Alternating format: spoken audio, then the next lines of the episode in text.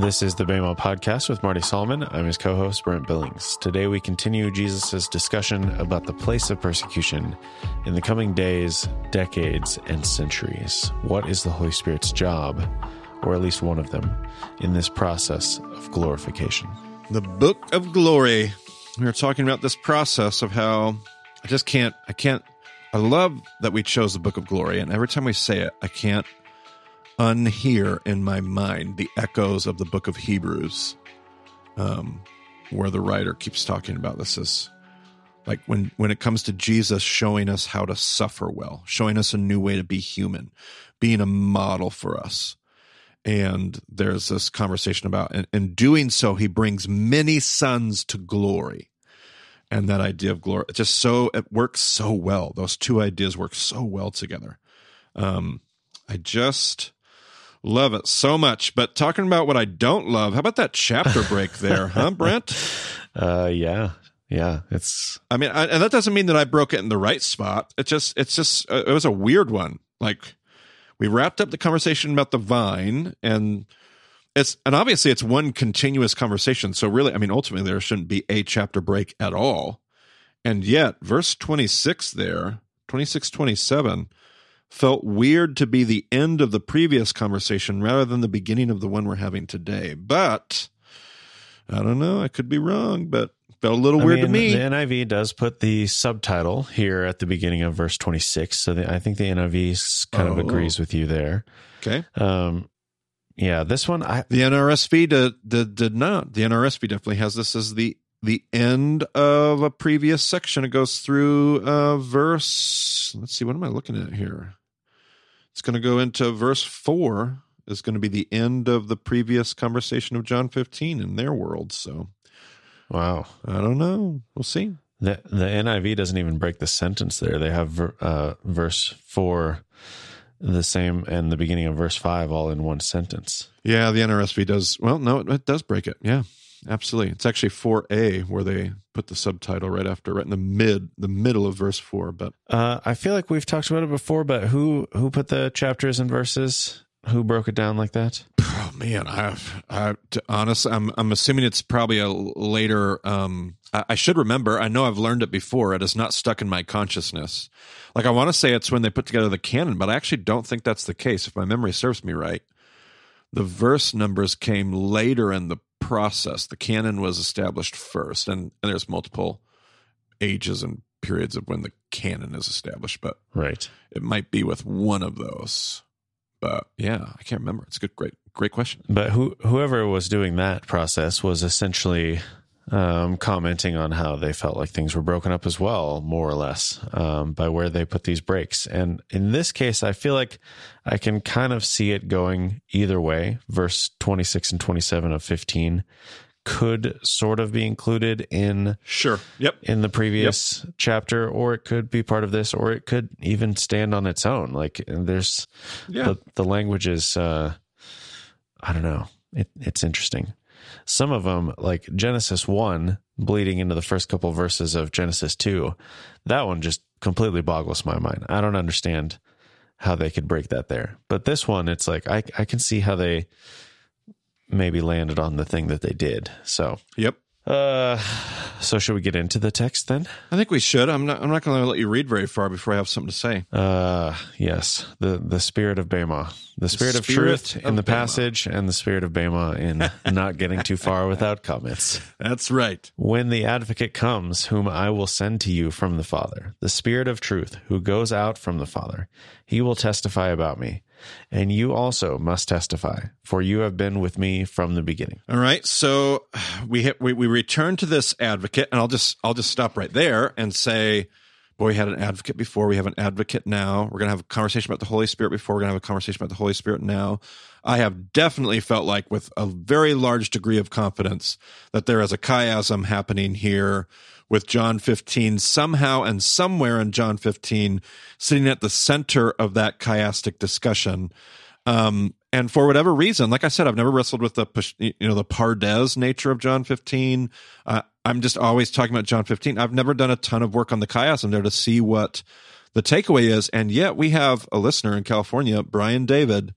He loves he loves to pull out the chiasms. And he thinks and has said on the Slack channel often that he thinks Rabbi John here loves chiasms and he will often jump on there and give us a graphical representation of chiasms that are at play. So when this releases, I double dog dare Brian David to jump on Slack and give us the chiasm breakdown of what's taking place here in John 15. And then if I can if I can if I can bug Brian, he's going to be with me in Turkey. I might be able to I might be able to bug him and see if I can pull all these chiasms together. And maybe before we're all done with John and move on to whatever's next in the Bema podcast, maybe am I making promises here, Brent?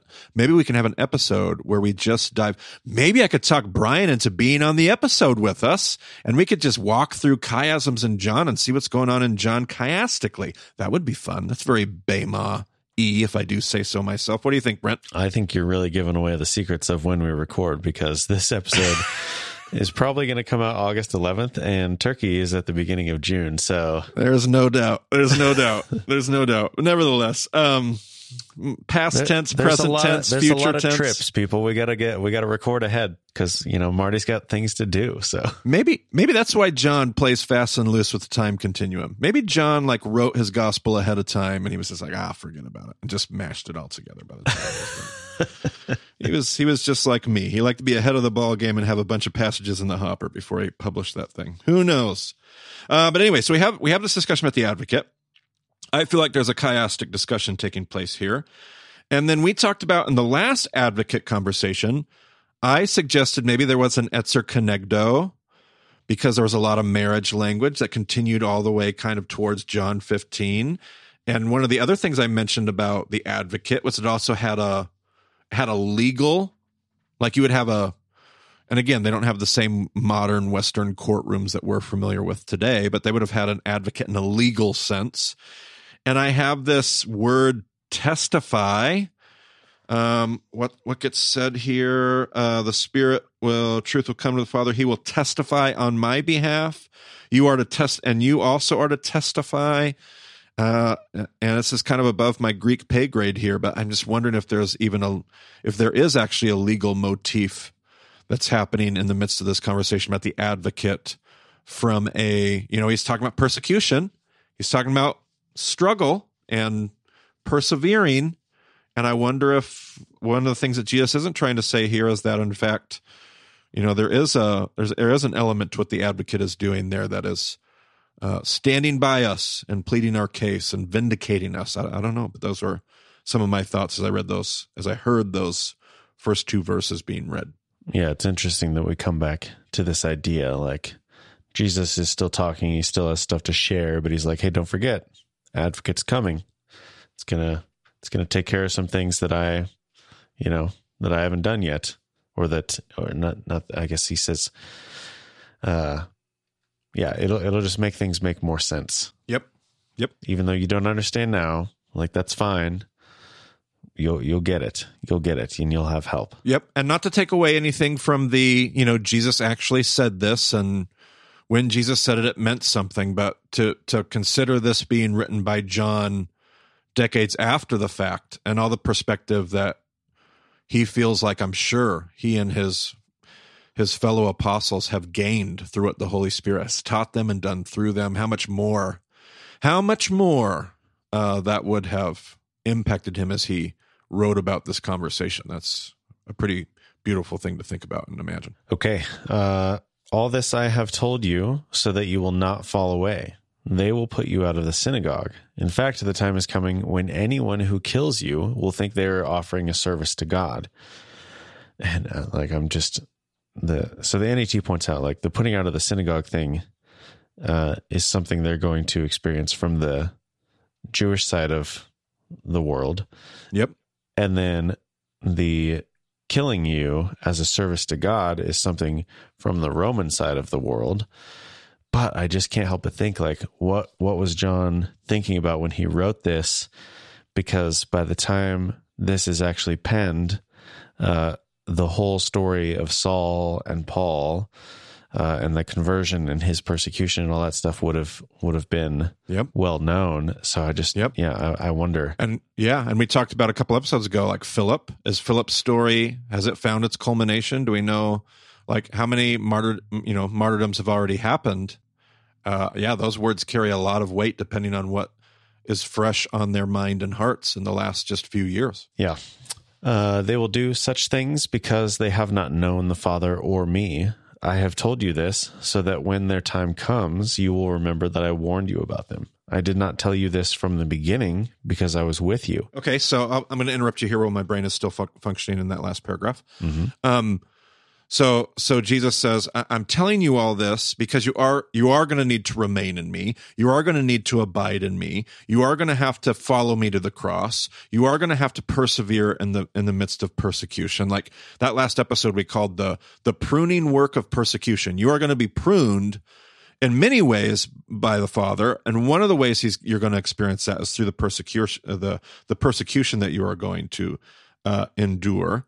But then there's this. Um, I, can't I can't help but think of like how do I hear how do I hear Jesus's tone here? And and he said it in John 15 too, but he talked about like, well, they don't know they don't know the Father, and if they knew the Father, they wouldn't do this, but they don't know the Father.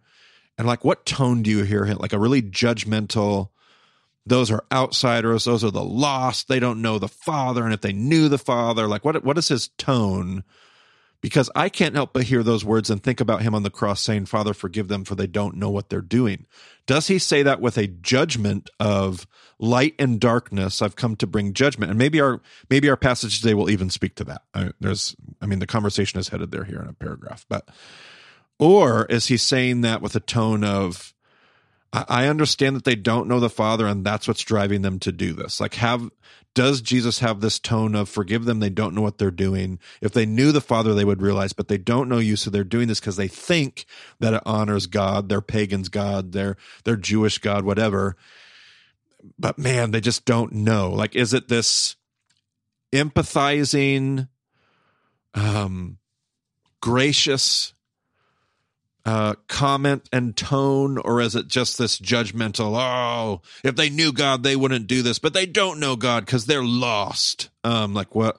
What is the tone that's that this is read with? So those those are the thoughts as you read that that I wrestle with as I look at it. Yeah, this was something that uh, we were talking about on Slack the other day with Brian Kennedy and and just the idea of like how you emphasize different things as you read and Yes. and uh you know some people do that in more extreme ways than others i don't i wasn't intentionally trying to emphasize anything uh, as i was reading that but i do i do think i was reading it in the more judgmental sense Sure. I think. Yeah. Absolutely. yeah i was thinking of um one of the bible study tools that i was given i think in middle school if i remember correctly um was just like reading over things and putting an emphasis on a different word and i think the tone is its own um, thing that you can shift around and see what it does to the meaning of the passage. But like, Yep. the tool would be like, they will do such things because they have not known. They will do such things because they have not known. And just reading through something multiple times and like, okay, if the emphasis is here, Yep. does that change the meaning in a particular way? And just playing around with that. And, and yeah, I, I think I definitely was subconsciously reading it in that judgmental way. So And sometimes the Greek does provide. Sometimes it does bring clarity. There, there is emphasis in the structure of how the syntax in the Greek works, and all. Like sometimes there are answers, though. Sometimes there's not. And uh, I, I do love to be more aware of uh, how I'm reading those things. I think it's a great point. Yeah, and the NET points out that uh, this idea of of ignorance, whether that's a, a willful ignorance or just a naive ignorance, uh, is a theme in John. Yes. We see it in Yes, chapter it eight. We see it in fifteen. We see it in Yep. seventeen again later. Yep. Um, so it, it does come up a lot. 100%. It's a great point. Uh, I have told you this so that when their time comes, you will remember that I warned you about them. I did not tell you this from the beginning because I was with you, but now I am going to him who sent me. None of you asks me, Where are you going? Which you have to pause here and be like, I want to know what Jesus is getting at here because at least two disciples, one of them very directly, I believe it was Simon Peter, a chapter ago, earlier in this very evening, has literally said, Where are you going? Yes. Where was that? That is in uh, is that 13? Oh, yeah. Let's see here. Where does it say this? Uh 13 verse 36. Simon Peter said to him, "Lord, where are you going?" Right. That's ex- that's the exact phrase he asked him. Yet none of you asked me where am I going. So And Thomas in chapter 14 Yes. asks. Yep. Yep. Absolutely. So you you wonder like what is that statement? Is it that they're not asking the right where are you going? Is it they're not asking in that moment where like I I I continue to wrestle with what Jesus is getting at there because they have clearly asked him where he is going. And yet his statement says, I don't know if it's a translation issue. I, I don't know what it could be, but that is a weird, I don't necessarily have a great resolution to that.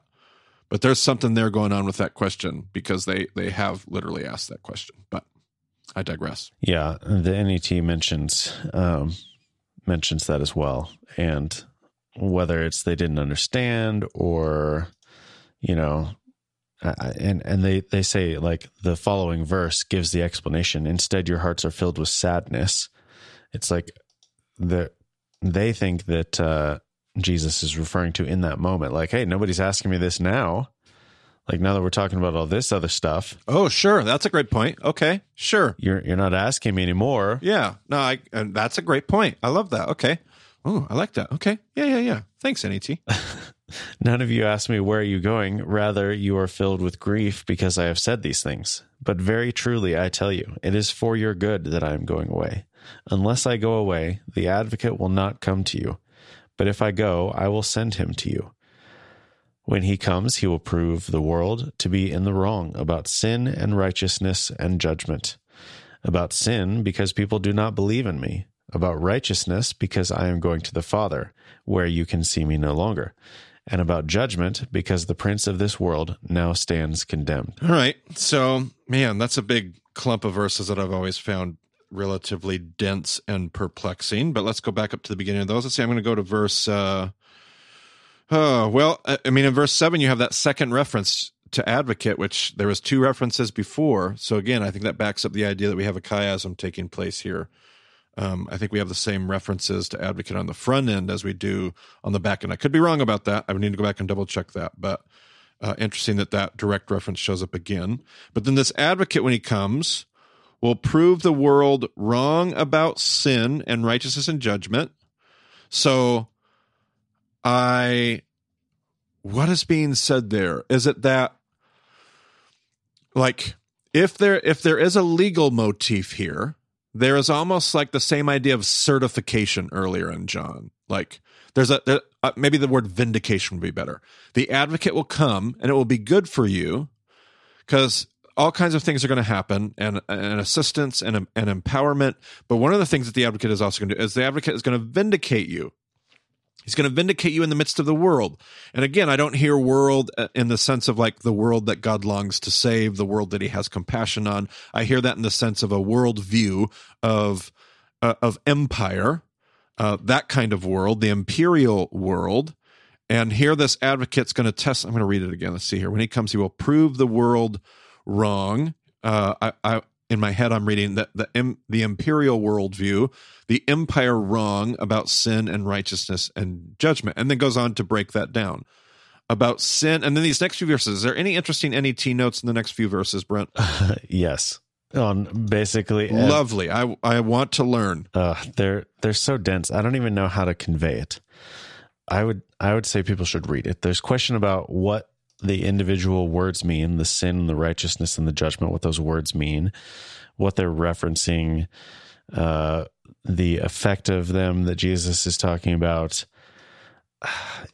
Yeah, there's there's so much there. I don't know how to really convey it. I, I don't even feel like I have a good grasp of it entirely. Um, sure. but there's there's a lot there and a lot of question a lot of like Sure. we don't quite know so Yeah. Well, and that's how I feel about it. I, I called it just a moment ago before I asked you that question. I called it dense. Like it's a very dense three verses. yeah the footnotes themselves are equally quite dense. Yeah, I, and I don't have a whole bunch of conclusions. Like I, I can piece it together, but I'm aware I'm aware that as I piece it together, it's being shaped and formed by my own biases, my own theology. I am definitely projecting as I shape these verses the way that I read it, and it's really good just to be aware of that. So about sin, because they do not believe in me. So if I go with this idea that we're proving the imperial worldview, the empire wrong about sin and righteousness, sin because they do not believe in me. So if empire trusted the story, I'm just I'm I'm just vamping out loud here. I'm, I'm processing externally, which I should never do on the Bema podcast, but I'm just thinking this through. If the empire is wrong, if if they if they trusted the story, well, they would end up in a totally different place. But since they don't believe in me, since they don't trust the story, I'm going to con- I'm going to convict them. I'm going to testify about the about sin, about missing the mark, about the destruct when you don't trust the story, the destruction and tragedy that comes with that, about righteousness. And uh, I mean, I'm I'm assuming that this is good. Can you can you double check, Brent? Look this up on Blue Letter Bible. Make sure that's the diakasune diakonasune Greek word. Yeah. It is. It is. Yep. And and the the uh, NET footnotes say, you know, one of the questions that needs to be answered is what does that word actually mean in this context? Yes, because that's the big because they use one word in the Greek to talk about righteousness and justice, and there is a relationship between those two things, righteousness and justice being the the foundation of God's throne, and and maybe maybe we don't have to figure out which one it's referencing, but just that whole idea of restoration and shalom. So about sin because they don't trust the story, about restoration and shalom because I'm going to the Father and you will see me no longer.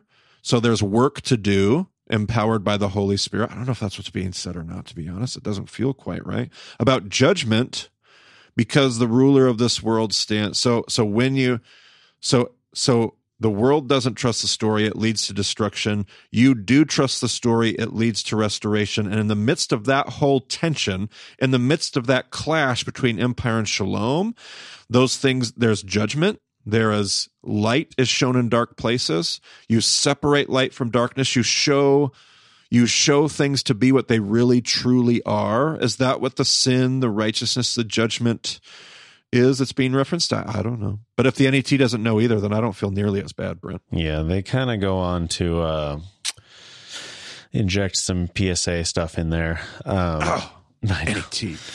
But they they do point out that this word for righteousness, as far as John is concerned, only appears here in chapter sixteen. Oh, fascinating. In all of John? yeah, No way. Oh gosh. Wow. That's fascinating. That John doesn't use that word except for here in his gospel. Wow. Okay. That's fun. yeah. And I would wonder if he talks about it in other places. What word is he using in the other places? Although I sure, I'm not sure he for does. Yeah, Yeah. it does appear 92 times in general. Matthew uses it a handful of times. Luke only once. Um, Fascinating. John Who only the one time here, and I mean he uses the word twice, but just in Uh-huh. this in this context. Huh. So Huh. Very interesting. Romans is overflowing with the word. Paul's going to like that word quite a bit. yeah, yeah, and and really in in all of Paul's writings, it's it's all over the place. Yeah. Paul and Paul and Matthew, I would imagine. John does come back and use it in First John, uh, in three places. First John two twenty nine, First John three seven and three ten. Yep. Uh, and then he also uses it once in Revelation nineteen eleven. Wow. So interesting. More homework for people, I think. Well, I got no thundering resolution for you. There you go. But yeah, that's fun. Interesting. Uh, okay, should we finish up the passage? Let's finish up the passage, see if there's anything left to talk about. Did I even finish? No, I didn't even finish that paragraph. Uh, did I? I don't think I did. I, think you did, but you can you can pick up wherever you want to. I'm, I'll let you. when he comes, he will prove the world to be in the wrong about sin and righteousness and judgment. About sin, because people do not believe in me. About righteousness, because I'm going to the Father, where you can see me no longer. Uh, and about judgment, because the prince of this world now stands condemned. I have much more to say to you, more than you can now bear. But when he, the Spirit of truth, comes, he will guide you into all the truth. He will not speak on his own. He will speak only what he hears, and he will tell you what is yet to come. He will glorify me, because it is from me that he will receive what he will make known to you. All that belongs to the Father is mine. That is why I said the Spirit will receive from me what he will make known to you. Yeah. And, yeah definitely. Go ahead. Uh, it's the same. It's the same idea. Like Jesus was talking earlier. Like uh, I don't, I don't do things on my own. I do what I hear from the Father, and and it's like, nope, this is going to function the same way. This is how we operate. This, you know, this Godhead, and yeah, Yep. it's it's not going to be something inconsistent. Like you're just you're hearing the same thing from different people, but it's all coming from one source. Yeah, I, absolutely. Um, yeah, and I, I, I take. I, I think I find a couple things. Well, one thing comforting about this closing little paragraph, and just another observation. I mean, I love this idea that Jesus says, "I have so much to tell you, but you couldn't bear it. Like you couldn't handle it all." So this isn't about information dump. This isn't Jesus trying to make the most of his time before he runs out of time, because this isn't about an information transfer. Uh, and, and Jesus is fine with that because he's like, but the Holy Spirit's coming, and, and he's got that. Like he'll he'll lead you to all truth, all in the right time, all as you're able to understand it and bear it. And and I, I don't see any difference between that and the and the stuff we're called to the journey we're called to walk on today. Uh, w- w- would that not be true, Brentwood? Do you think Jesus could look at us and say, "Oh, there's so much that you need to know," but you but you couldn't bear it? Do you suppose that's true with you and I today? Yeah. Um, I'm just thinking about what he said uh, in the previous passage that we talked about in the last episode. Oh, yeah. For everything that I learned from my father, I have made known to you, past tense. We, we talked about that being past tense. And so then he goes on in this next section and he's like, ah, I got so much more to say, but you already made it all known. So it's like, I, I wonder Well, if it's, it's more or- of like, you don't have the experience. Like there's so much more to how this is going to play out, Yeah. but you do have everything that you need. Like I've already made it all known to you, but there's Yes. just there's just a lot more to talk about, and the spirit's going to guide you as you need that stuff. Yeah, no, I, I wouldn't argue with that at all. And and honestly, if we're if we're as you know as anti God goggle Jesus as we've always talked about, I I see Jesus in the moment. I, I like how you just phrased it. I've given you everything you need. As I talk to you now, I'm realizing how much more I want to say to you, because because he's even in the moment hearing from the Father. He's in the moment connected to God, listening to God, telling them what God wants to tell them. So even in that moment, he's like, oh man, there's just so much more. I've given you what you've needed. There's so much more, but the Holy Spirit's got that. And and yes, and I just see so much of myself in that, knowing that Jesus is like, oh man, there's so much more you need to learn. Like you're going to look back on yourself 10 years from now and think you were the biggest dum dum on the Bema podcast and the things that you said, but the Holy Spirit's got that. You'll be fine. You'll be fine. And and I honestly I take great I'm greatly encouraged by that. And then I love the the again the book of glory. He will glorify me because he will take uh, what is mine and declare it to you. So Jesus saying, in this work that I'm doing, in the place that I'm heading, in the stuff, I, I, I am your model. I am your example. And the same themes we've been looking at for the last few chapters, just continuing to play themselves out in this whole discourse. And I find that uh, oddly, strangely encouraging as I read this passage. Yeah, and, and I think it's just the the like, don't worry, if you've seen me, you've seen the Father. But I'm doing what the Father tells me, and I'm telling the Holy Spirit, and the Holy Spirit will tell you only what He receives from me. And there's just all of this like, it's like, hey, don't worry that I'm leaving, because you're you're still gonna get like, like like Peter said, you alone have the words of eternal life or whatever like they have this comfort in Jesus. And Jesus is saying, Don't worry, you're still going to have me. It's not going to look the same as it has for these last three years, but you're still going to have me. And also, because you've had me and seen me, you've seen the Father. And like, it's just all, all connected, all this one, the oneness. Yeah. And it's not even a downgrade. It's it's actually better. Jesus keeps saying, like, it's not even, don't worry, I won't be here, but at least you'll have the Holy Spirit. I mean, it's a great consolation prize. It's, I, I'm going to show you what I've told you what you what I've what you need for now. I'm going to show you what it looks like in flesh, and what you're going to have from here on out is even better. Like what a what a great trajectory that is, and that's awesome. When the Spirit of truth comes, he will guide you into all the truth. It's like I love how it phrased that too. All yeah. the truth.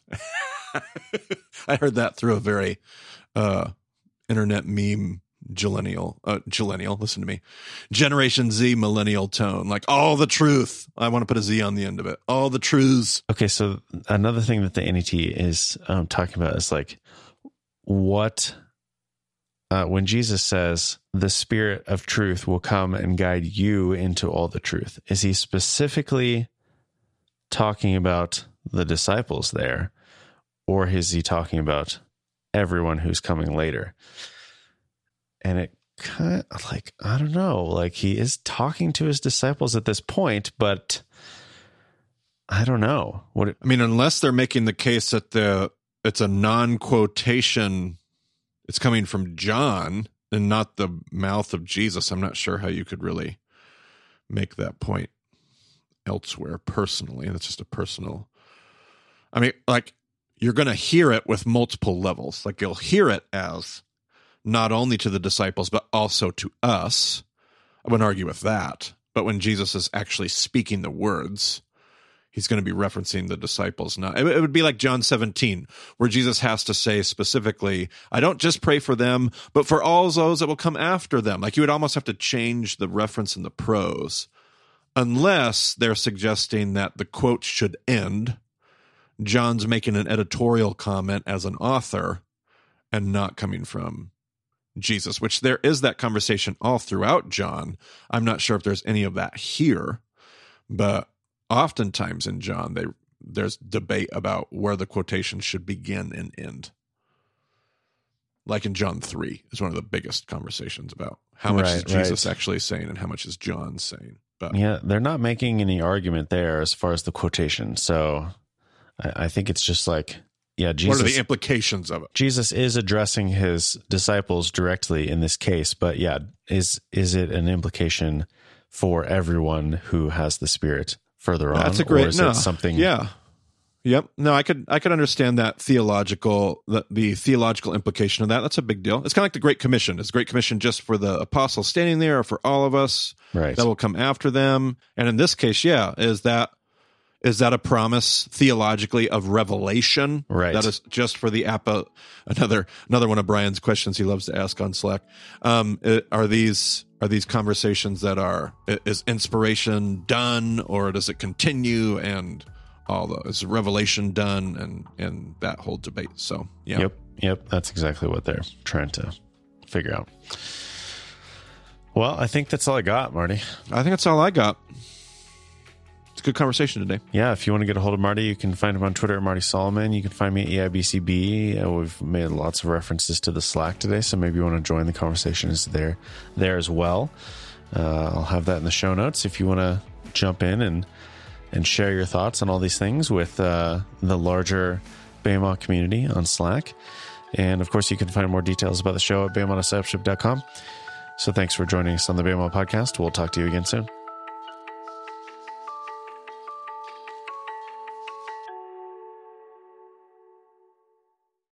Did I just quote a new term, Gillennial? I, I want that to go. I want that to go viral. I want that. I want hashtag Gillennials.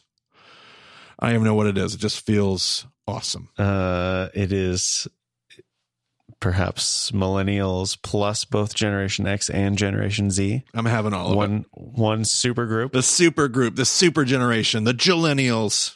Oh man.